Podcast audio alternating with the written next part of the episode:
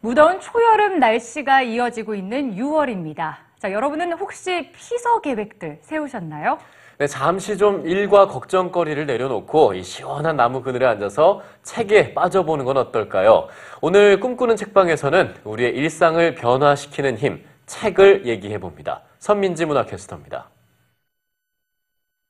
한 달에 책 몇 권이나 읽으세요?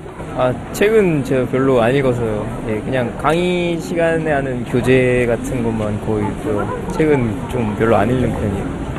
책을 많이 읽고 싶기는 한데 학원 다니고 그러느라 별로 읽을 기회가 별로 없는 것 같아요. 바쁜 일상과 스마트폰에 밀려서일까요?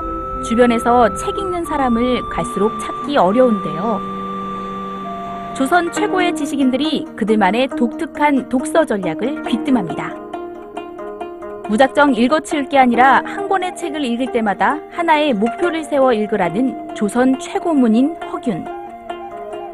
책을 소리내서 읽고 다시 책을 덮고 외운 후에 눈으로만 읽으며 확인하는 3단계 독서법을 제시한 실학자 홍대용.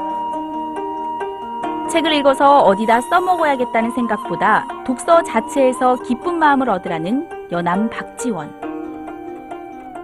독서가 생활이었던 선조들은 군자의 말에도 실수는 있고 착한 사람도 때론 잘못을 범하지만 독서는 계속해도 아무 문제가 없다며 책 읽기를 강조하는데요.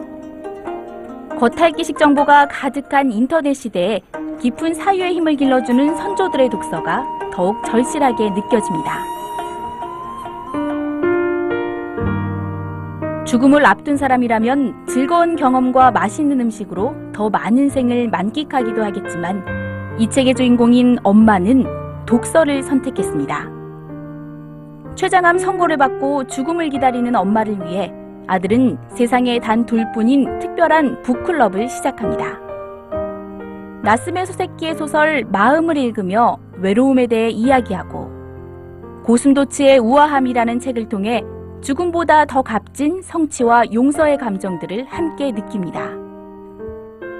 하루하루를 살아갈 힘이라는 헌책 속에서 뜻깊은 글귀를 발견했을 때 빛나던 엄마의 눈은 책이 갖는 의미를 알려주는데요.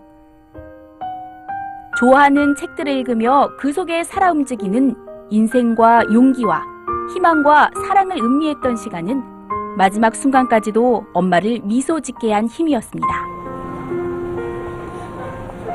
여러분은 책과 얼마나 가깝게 지내고 계신가요? 분명한 것은 일상을 숨가쁘게 살아가는 사람들에게도 그리고 죽음을 앞둔 이에게도 책은 지금을 변화시키는 힘입니다. 꿈꾸는 책방 선민지입니다.